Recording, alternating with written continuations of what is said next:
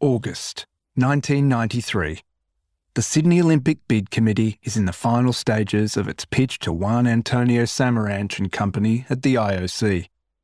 The first Collins class submarine is rolling off the production line. The Fugitive has its box office competition on the run. We're weeks away from the premiere of the ultimate film about breeding, Jurassic Park. And UB40's Falling in Love with You is on a seven week run at number one. Les Benton is the racing manager for the Victoria Racing Club, and he can't help but wonder whether a bold plan, years in the making, will actually come to fruition.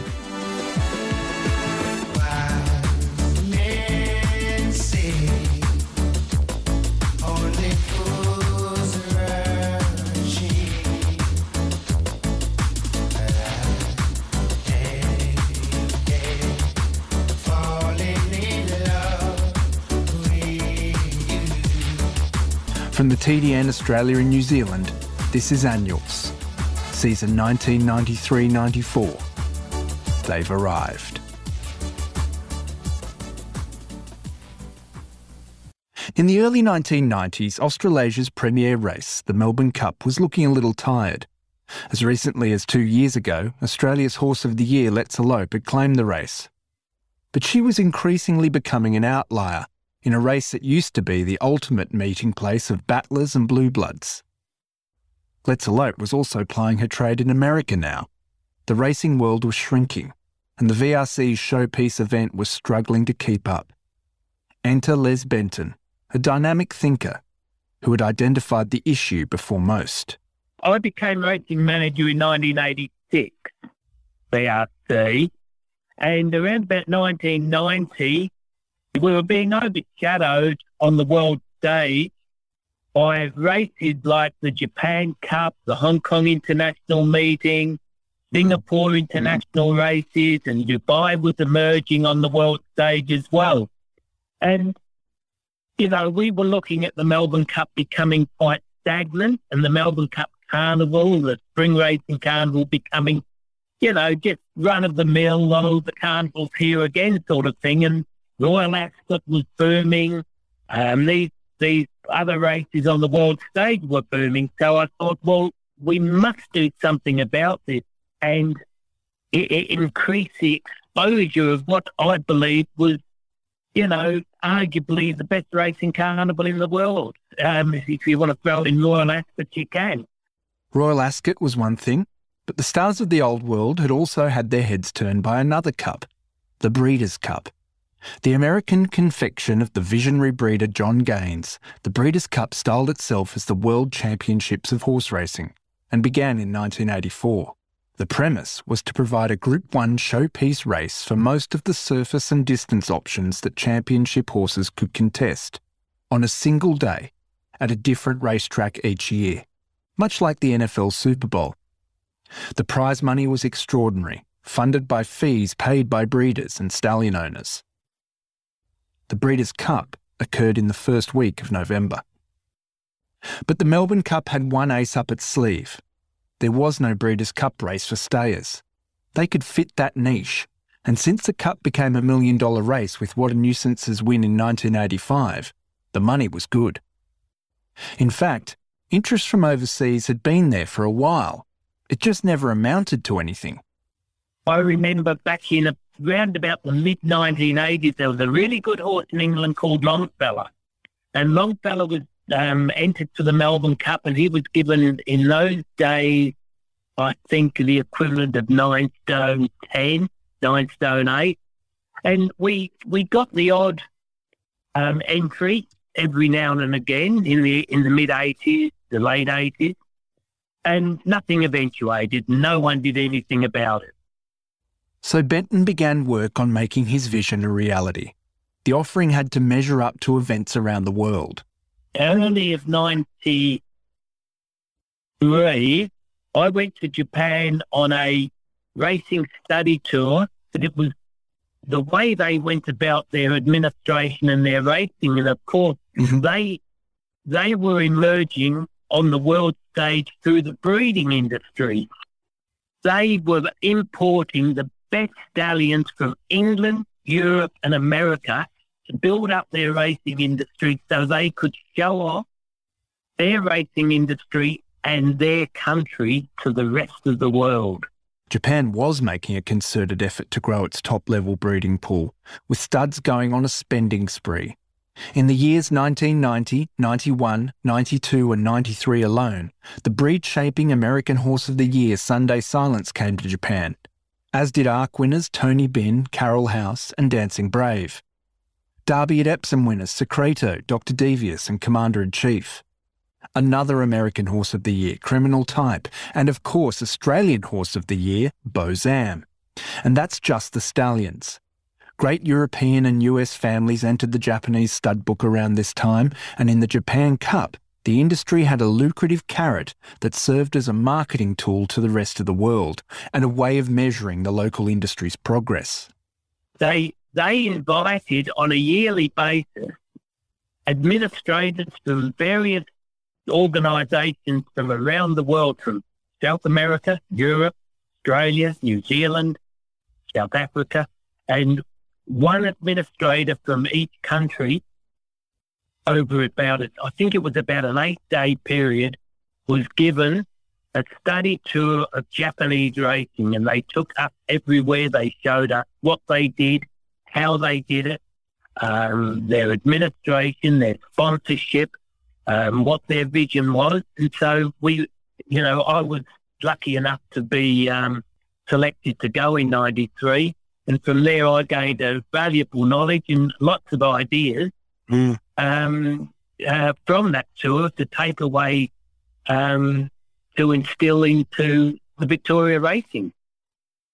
And then went to England after that on the basis of talking to trainers like Dermot Weld, Luca Cumani, Mark Johnston, Paul Cole, David Elsworth, Lord Huntingdon, William Huntingdon, um, and just showing them what we had. I took videos, I took pamphlets, I gave um, talks at certain uh, dinners that um, we'd arranged to meet with a number of um, all these international trainers and European trainers.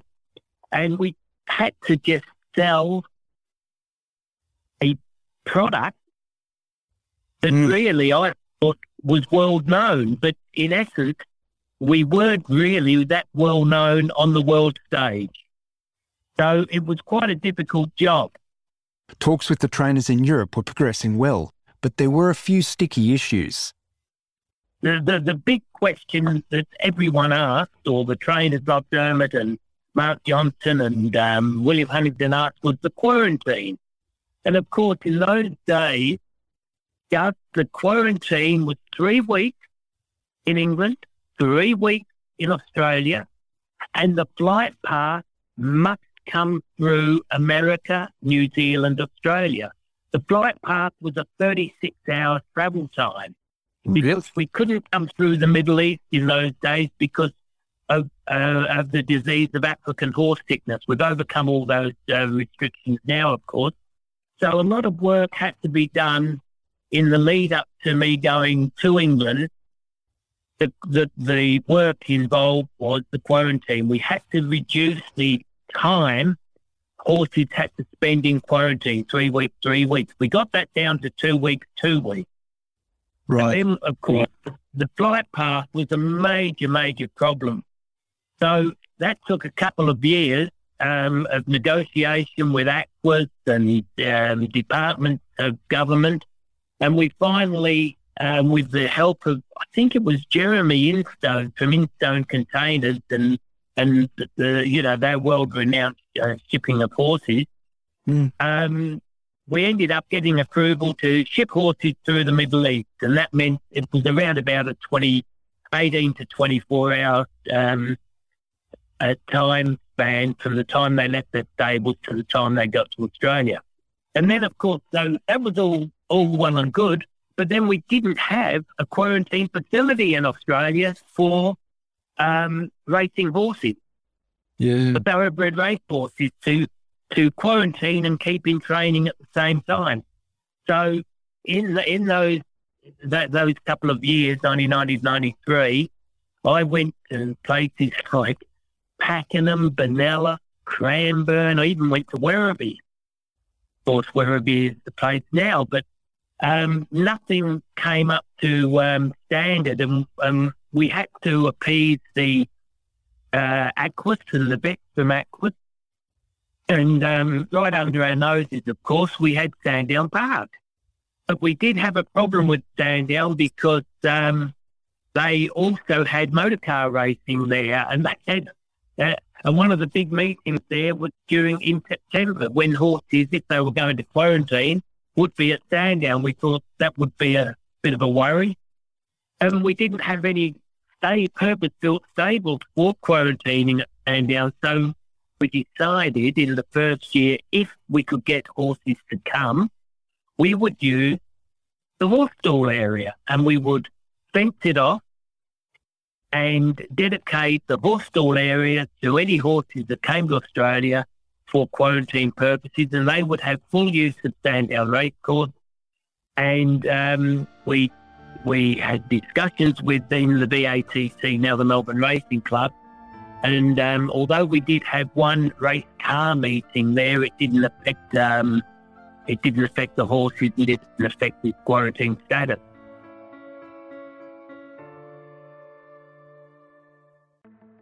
They say knowledge is power and that the difference between something good and something great is attention to detail. Plus Vital provides state of the art genetic testing for the thoroughbred industry, used around the world to help make better informed racing and breeding decisions. With top trainers including Danny O'Brien, Malua Racing, Lindsay Park, Ciaron Maher, Archie Alexander, Matthew Smith, and Jason Warren, all finding the benefit of Plus Vital genetic testing and where the smallest margins matter. Can you afford not to know? To find out more, email us at info at plusvital.com. It became very clear very early that there was one horse that was the VRC's best shot at international participation. Vintage Crop was nominated in 92 and he was given 49 and a half kilos, I might add, in, the, in, in that year. And of course, we received letters from Dermot Weld asking, um, um, you know, asking questions about all those things I've just mentioned. And so we wrote back to him, and he was our main target to develop an association with him in an effort to bring not just vintage crop, but other horses on the basis that he'd put his toe in the water and um, was keen on um, international racing. Well, did have an international outlook. In 1990, he trained a son of Be My Guest to run fourth in the Derrinstown Stud Derby Trial Stakes. But instead of heading for the Downs at Epsom, he headed for downtown Elmont, New York, and the Belmont Stakes. Weld and the horse, named Go and Go, arrived just two days before the final leg of the American Triple Crown, and in a never before seen feat, upset the best dirt horses, including Kentucky Derby winner Unbridled, by eight and a quarter lengths. In more cosmic symmetry, Go and Go was out of an alleged mare named Irish Edition. Irish Edition's half sister by Gulch was called Market Slide. And to a mating with theatrical, Market Slide produced a handy stayer named Media Puzzle. When Les and the VRC delegations had met with Weld in Ireland to discuss vintage crop, the meetings were actually conducted under a giant portrait of Go and Go. But face to face meetings were rare and communication was anything but easy. We were discussing all these um, issues over the phone and mainly by letter. And letters were taking, uh, you know, a week to get there a week to come back. And so time constraints were unbelievable. It was an amazing, amazing effort, an amazing achievement because there was no internet, time, and, and that sleeping while we're working. so, yeah. yes, it was difficult. But the best thing was going there, showing them all the pamphlets, the books, the photos, videos, and just telling them that our racing was at the highest level. Our administration was at the highest level. Our integrity was at the highest level. The connections of drum taps and vintage crop weren't the only ones who almost made that first trip in 93. So Michael Stoute had a horse and we didn't quite get it over the line. Something either went wrong. And um, I think Paul Cole had a horse as well. Mark Johnston showed keen interest, and of course, a couple of years later, he came with the European champion, uh, which was a big flop here, Double Trigger. But in those early days, it was hard to get more than three or four horses. And if we got four horses, it was sort of a bonus. It was good. Yeah. Godolphin weren't players in those days. I didn't. No. I didn't have. I didn't have access to Godolphin. Um, they were just emerging. Although Sheikh Hamdan, of course, had horses with um, uh, Colin Hayes. Shadwell did have interest in Australia, and David Hayes would win the other big cup with one of their imported stallions, the flashily marked son of Topsider, Fraar. Uh, look, he was a, he was a tough horse. I wouldn't call him a champion by any means, but he competed at Group One level very well and won the Caulfield Cup off a good weight. He went to Hong Kong and went second in the Hong Kong International. And another English horse that was probably it did well in Australia, well above the uh, English rating. In fact, Lindsay Park had pioneered racing imports of a sort more than a decade earlier. Beldale Ball and uh, Yearn and At Talaq won the Melbourne Cup. Ours came in and were trained by Australians and written by Australians, but no, that was thought through with Robert Sangster and Sheikh Hamdan. It probably got reinvented a little bit with Chris Waller doing so well in the early days of his career. Finally, after two years or more of build-up, Vintage Crop and Drum Taps boarded a plane bound for Australia. So William Huntingdon and Dermot Weld prepared their horses in England for two weeks at a quarantine facility. They put them on the plane, and with their grooms and um, staff, they came to Australia and they arrived one night in uh, late September and it was midnight. And I'm getting a lump in my throat telling you this. It was midnight at Sandown, and I thought, uh, I just received a phone call from the float company. The, the horses had landed at Tullamarine.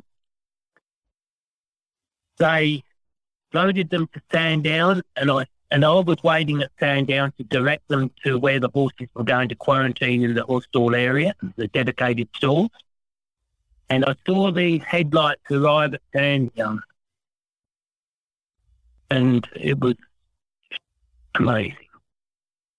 Even now, even now, it, it just brings tears to my eyes because it was just incredible. The float arrived, and in those days, we had just been given a mobile phone and it was like a brick. And I rang the then chief executive, Rodney Johnson. I was the racing manager. And I said to him, they've arrived. And he said, I think we've just changed the course of history in Australian racing. And I'll never, ever, ever forget that.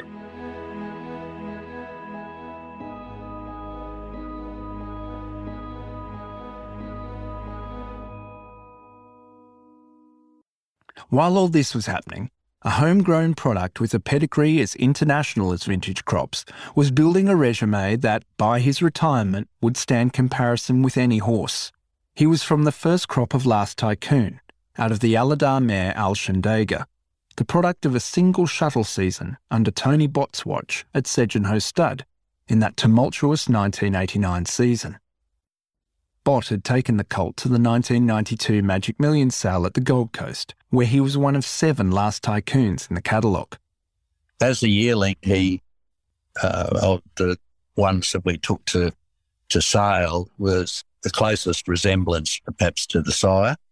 Uh, maybe some of the Australians uh, perhaps weren't quite used to the Euro- last tycoon was a, a fine, refined sort of European classic thoroughbred looking horse. Very uh, reefy, wasn't he? Yeah, and uh, a lot of Australians still sort of were used to the Star Kingdom you know, big, bar, heavy boned, um, sized horses, then he might have slipped through the net. Henry Plumptre purchased the animal on behalf of uh, Lloyd Williams, and Henry, being you know of English heritage and everything else in the bloodstock for many years, was very familiar with uh, the European bloodlines and everything else. And to his credit, um, uh, picked him as a yearling. It was the first year that I sort of bought a significant number of yearlings for Lloyd Williams. Uh, the reason I had the contact with Lloyd was because in 1987 I bought him three stayers out of England. He was living in London because he'd done a deal with John Elliott to buy the Bass Charrington breweries in England. So that connection stood me in very good stead in 1992 when he asked me to buy. He said the market's down 60%. It's a good time to buy yearlings. I'm particularly interested in the progeny of Last Tycoon. I went to Magic Millions and we picked out probably four or five last Tycoon colts. I do remember saying to Lloyd, I'm going to rank them. There were a couple of others in that Segenhoe draft I really liked as well. I think one of them made too much money. But I said, if you only take one home, this is the one I think you should take. John Peatfield was the vet for Lloyd Williams at the time.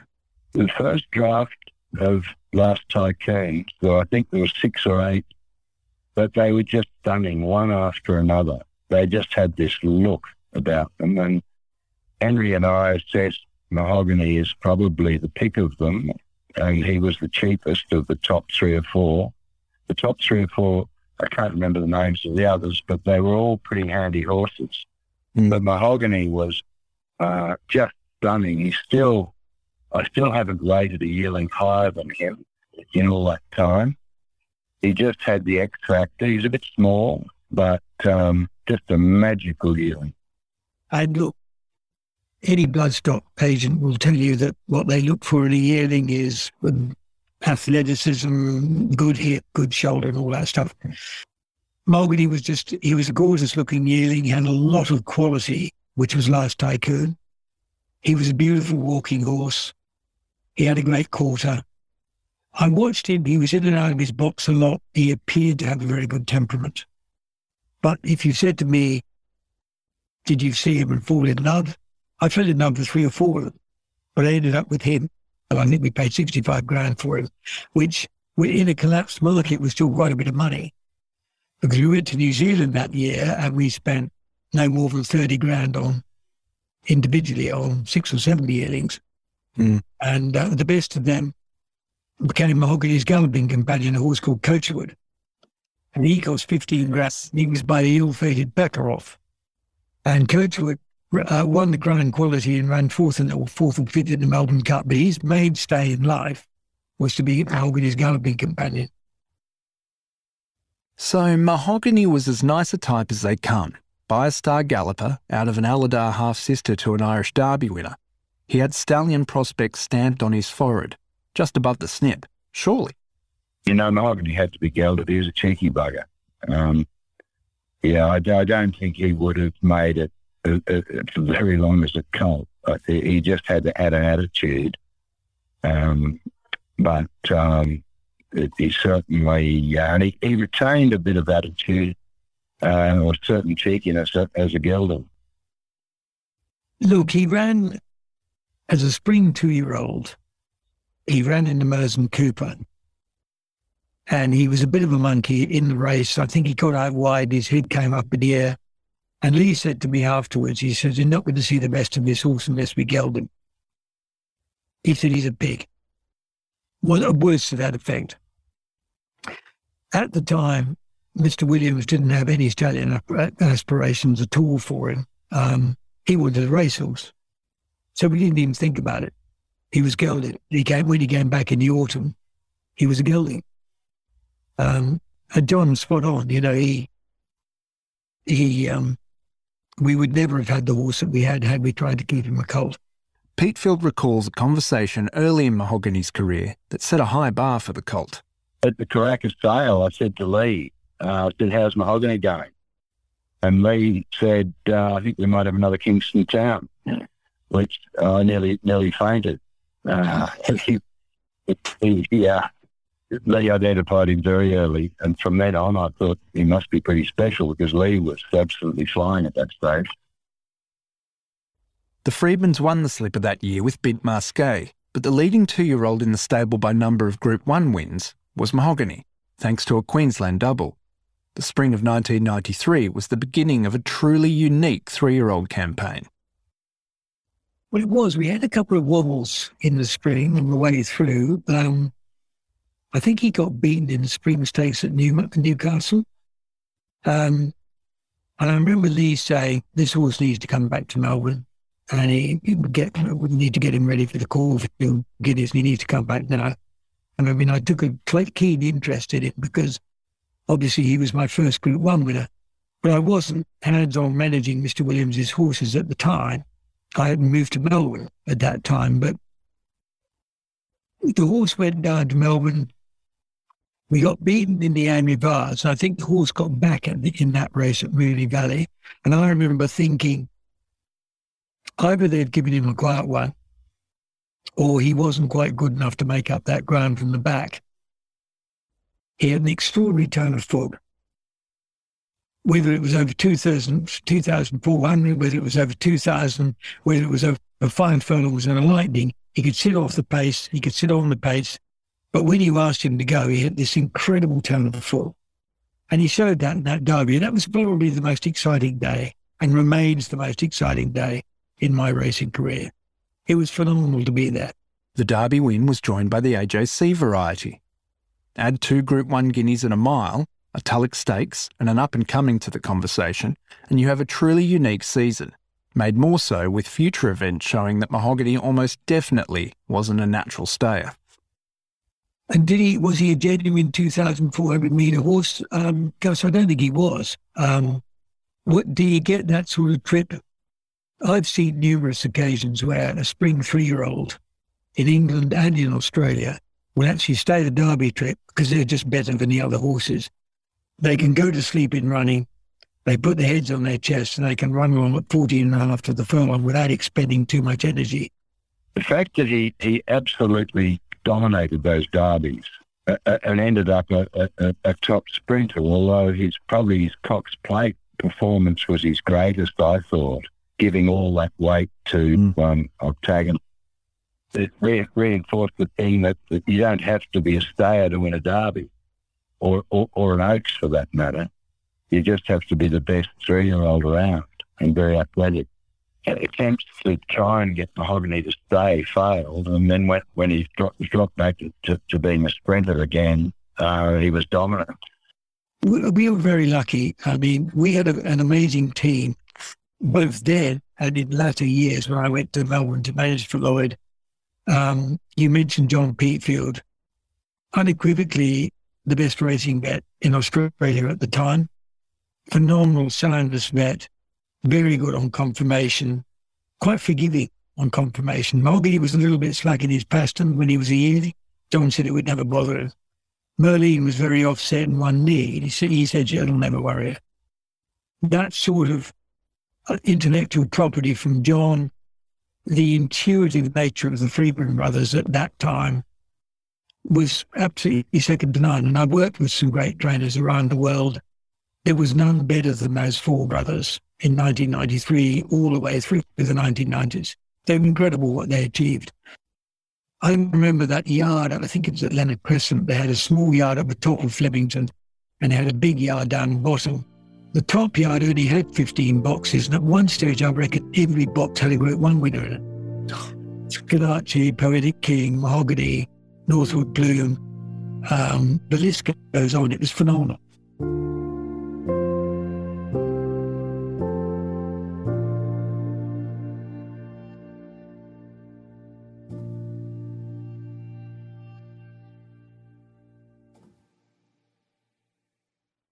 Mahogany was Horse of the Year, but Last Tycoon was also champion sire. In claiming the title, he achieved history. He was the first shuttle stallion to win a sire's title in Australia, in fact, anywhere in the world. To put that in context, since Last Tycoon, a grand total of two north south shuttlers, Danehill and Street Cry, have won the title. A shuttle horse has never been champion sire in New Zealand. And Last Tycoon did it with just one crop. When Bletchingley and Sedtree claimed back to back titles at the dawn of the 80s, with oldest progeny being only three, they had two year olds racing. Last Tycoon didn't. Segenhoe Stud's Tony Bott can draw a lot of credit. Remember that package of mares he talked about last episode? Well, they had paid off in spades. So think we read five Group 1 winners uh, from our own mares that particular first season. Um, three of them were from the mares we'd purchased overseas. Mal Shandiga, the Dam of Mahogany, Princess Tracy, the Dam of Tracy's Element, Keep in Step, who was the Dam of Super Sheila. Uh, then we had two local mares, Food for Love, who was a lunchtime mare, the Dam Lady Jackie-O, and Nyambin, who was a Cairo Star mare, uh, the Dam of Magic of Money. I think that would probably still be nearly a record today um, worldwide, nearly five Group 1 winners out of their own brood mares uh, in one season from a stallion. When you go through it, some very good judges bought them all. I mean, Magic of Money was bought by Ivan Allan, who all trained out of Singapore and then Hong Kong and raced horses worldwide and was renowned as a, one of the best judges of, of a yearling going and a fantastic trainer.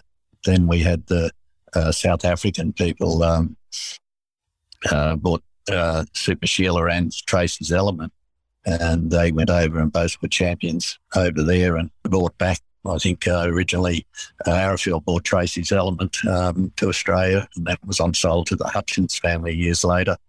Um, Super Sheila might have gone to, to America initially, uh, then the solicitor who's Pastor Esplin, Philip Esplin.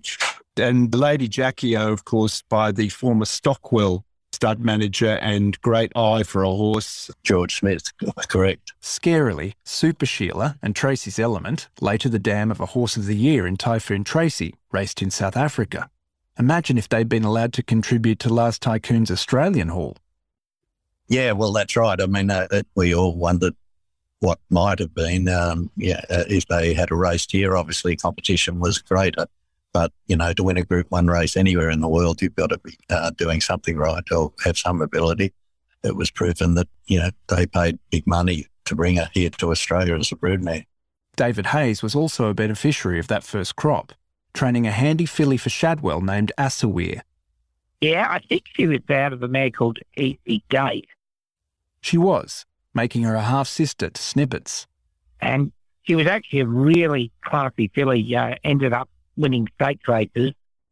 Uh, got retired as a broodmare, probably worth more than she cost when she was bought as a yearling, and she was expensive. So, no, she was a good, very good filly. Never quite got to Group One, but she was she was a stakes class filly. Upon retirement, Assaweir was mated to Lindsay Park and Shadwell's Melbourne Cup winner At Talaq. The first colt, who would later claim a Hill Smith Stakes as Garib, was of sufficient quality to warrant a return visit for Assaweir. The resultant filly was named Nasmar, and when sent to Dubai World and Japan Cup champ Singspiel, she produced that stallion's best Australian offspring, Sir Rupert Clark Stakes winner, Rawaya. When I got back from Hong Kong, uh, she, she was one of my better horses in training. Um, but she had Nick Andretti to contend with. Uh, yeah. Had a lot of Group One placings, I think, behind her. And did win one, but uh, uh, she was she was very good filly. Segenhoe only had Last Tycoon for one season. The payoff for the industry was huge, but what about the farm? Coolmore uh, had formed an alliance with Arrowfield up to, soon after that. That's why um, last Tycoon went there. But in fairness, they gave us a number of breeding rights to the horse for a couple of years.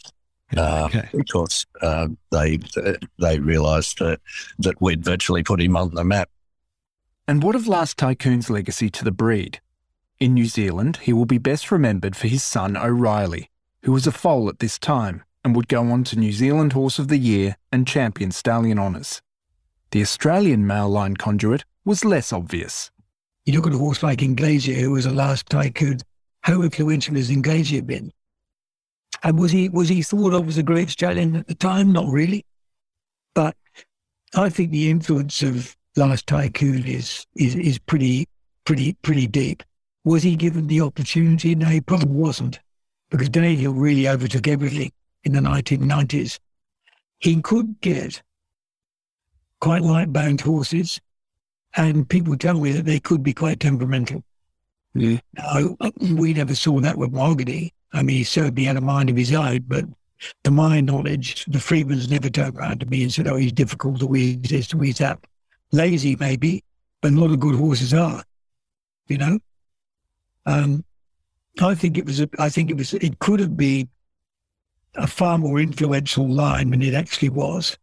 But then I look at Iglesias and I say, well, he's the flag bearer. Iglesias was conceived in the spring after Mahogany's Horse of the Year season. Was the Masque mare Yodel's visit to Last Tycoon a result of those exploits and those of Lady Jackie-O, Assaweir and company?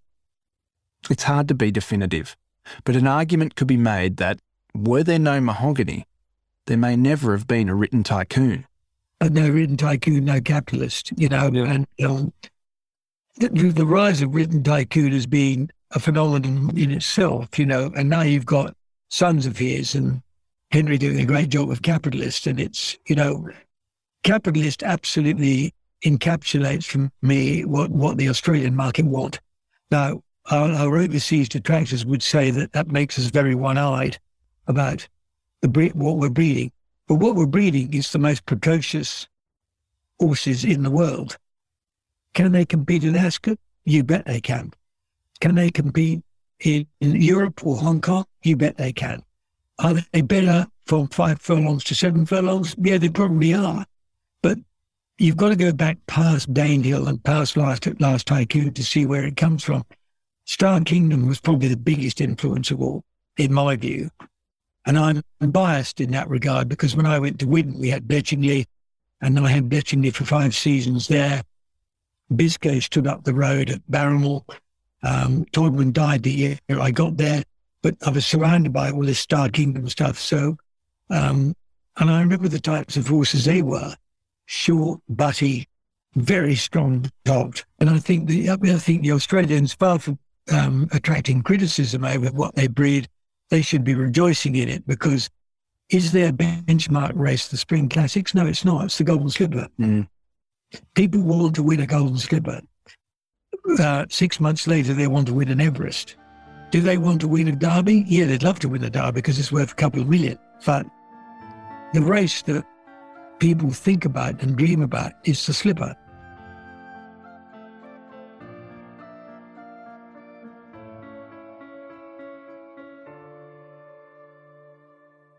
If the autumn is about that slipper, the spring is about the cup. And when we left Les, drum taps and vintage crop had just touched down. The horses um, were baited and they were in really, really good order. Fantastic. And we did two weeks quarantine. Um, they had full, full um, use of the Sandown race course, which was wonderful. There was no race meeting during that time. And uh, they trained their horses. It's just incredible um, how they settled in and acclimatised. They might have acclimatised to Australia well, but had the racing industry acclimatised to them?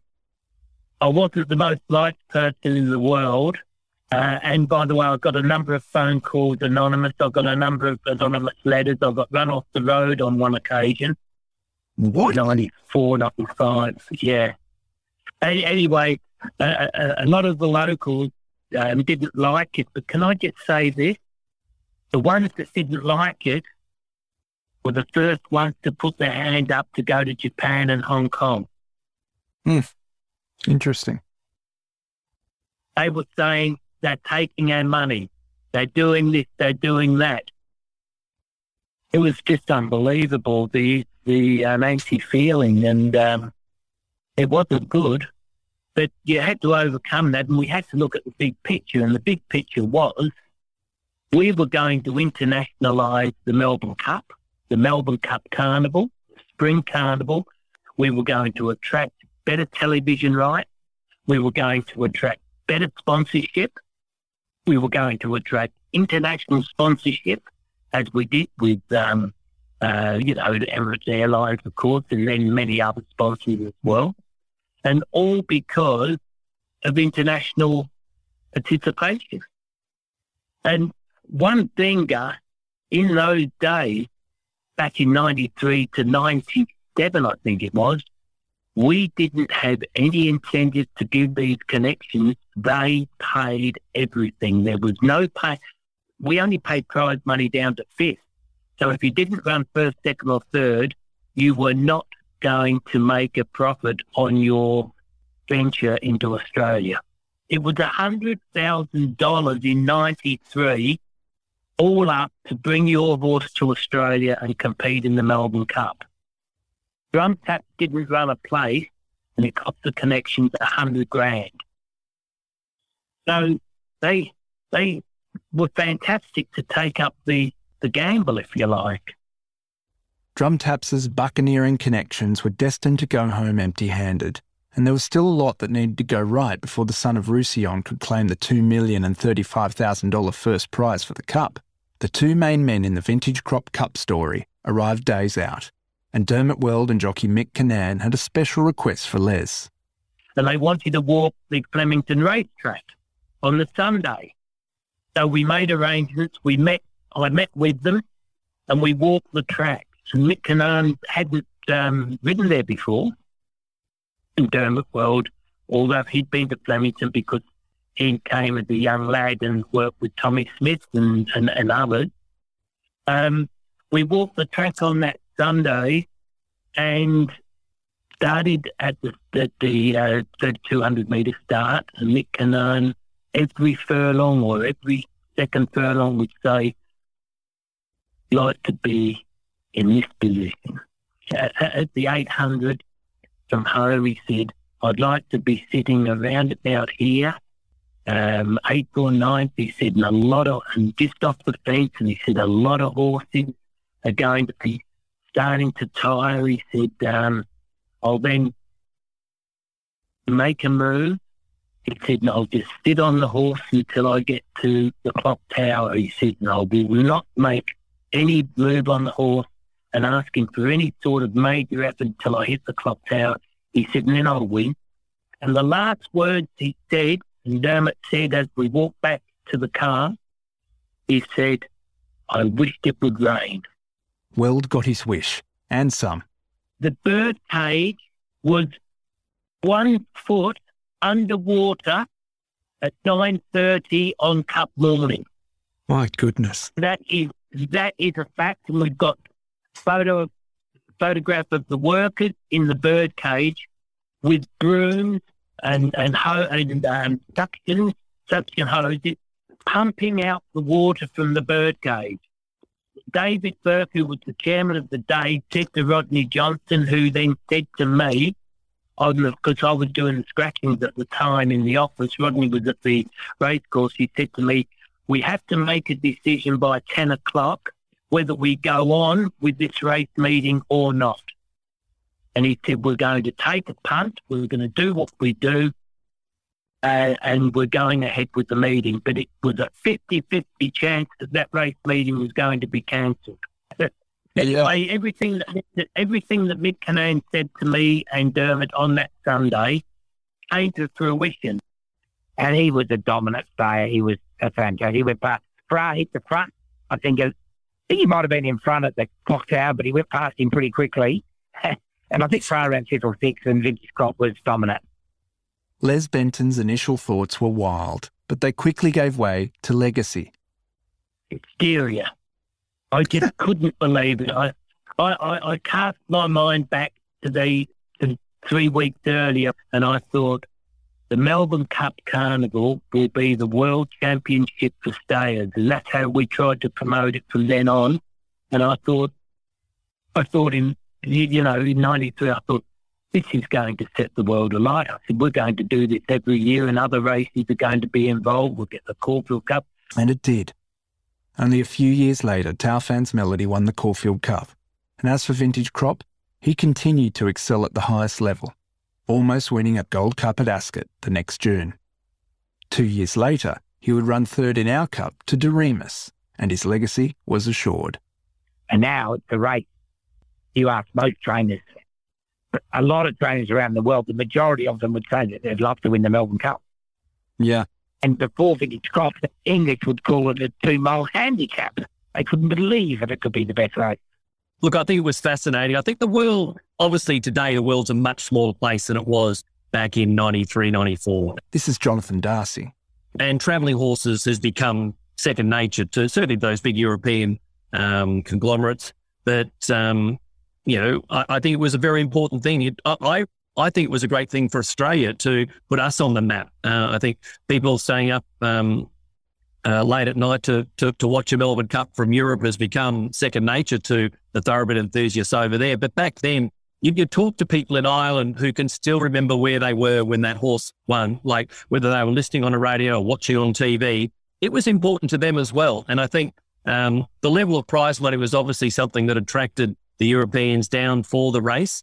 And I think that's still the, you know, the case uh, today. I think um, there's a mystique about taking a horse to go and win an arc or taking a horse to go and win the King's Stand or taking a horse to Japan or taking a horse to Hong Kong. So it's one of the great, as a trainer, I think it's something that, you know, all trainers around the world, you know, would, would love to test their mettle against the best in the world. And that's what, you know, I think that's what Dermot Weld wanted to do. He wanted to come down and beat the Aussies in a race on our home turf. And, and the other thing, I, I think when they come down and enjoy the, the week of the racing and how Melbourne just builds up to, and you know, he, he does stop the nation. And as good as an English derby is or an arc, it, it's very racing centric. The people, you know, they're pure racers, but the whole general public don't get behind it like they do the Melbourne Cup. Vintage Crop's win impacted the way Australasians viewed themselves as breeders.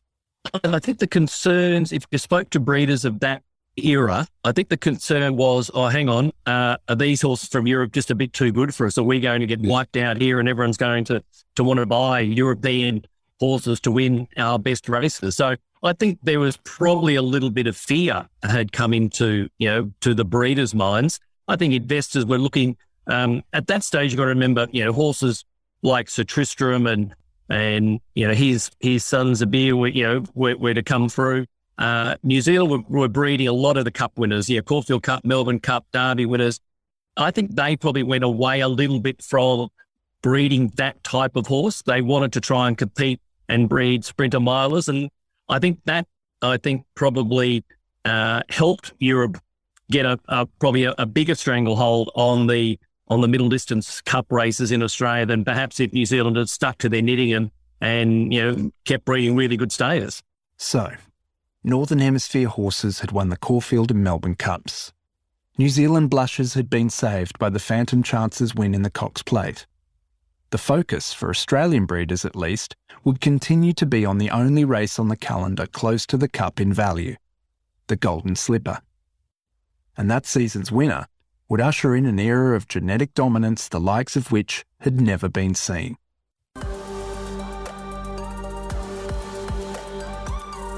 On the next annuals. The yearlings were described as cart horses by uh, the elite. They had to do it the hard way. There was obviously a changing of the guard with the two flag bearers for Star Kingdom disappearing and the two flag bearers for the next 20 years stepping up. The horse was down on the ground, couldn't get up. Uh, I remember it was just a match panic. I'll go to my grave still thinking that was one of the, the saddest things I ever saw, Gus, was those horses lying in the um, in the alleyway